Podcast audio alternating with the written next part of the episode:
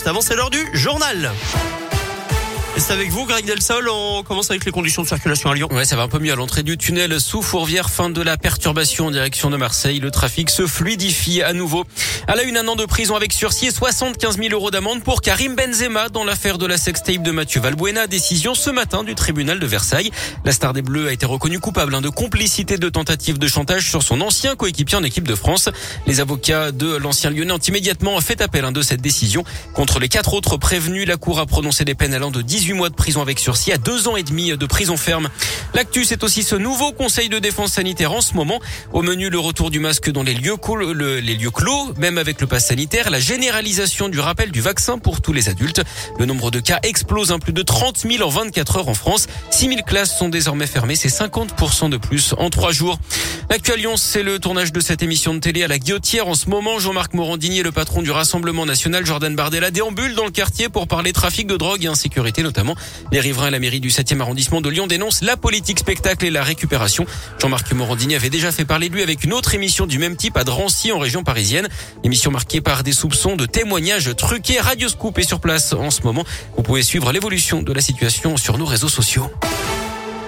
Dans l'actu trois membres du collectif Lionel et Dalton jugés vendredi pour l'un de leurs rodéos urbains. Les faits remontent au 23 octobre dernier. Des jeunes âgés de 19 à 20 ans.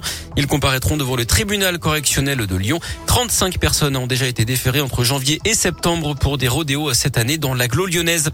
La commune de Pont-Évêque en Isère sous tension. Ce matin, un homme est toujours retranché chez lui. Hier, il avait tenté de brûler la mairie avec un pneu avant de jeter une fourche sur les forces de l'ordre d'après France 3. Le début d'incendie avait pu être éteint grâce à l'intervention intervention des passants. Une procédure serait en cours contre lui au commissariat de Vienne au sujet d'un différend avec le CPE du collège de son fils. Bonne nouvelle avant Noël, le gouvernement va augmenter le plafond de défiscalisation des chèques cadeaux cette année encore, annonce ce matin du ministre de l'économie pour soutenir le pouvoir d'achat. Le plafond va passer de 171 à 250 euros. 8 millions de salariés sont concernés. Bruno Le Maire qui précise que ce coup de pouce ne doit pas remplacer les hausses de salaire.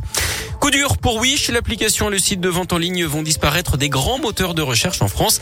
Les services français de la répression des fraudes ont demandé la fin du référencement de cette plateforme à cause de la présence à la vente de produits jugés non conformes et dangereux. 90% des produits électriques analysés, 62% des bijoux fantaisie ou encore 45% des jouets. L'accès au site de Wish sera toujours possible, hein, mais uniquement en tapant l'adresse directement.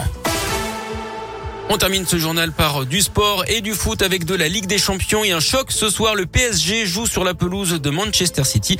Hier, Lille s'est rapproché des huitièmes de finale après sa victoire 1-0 contre Salzbourg.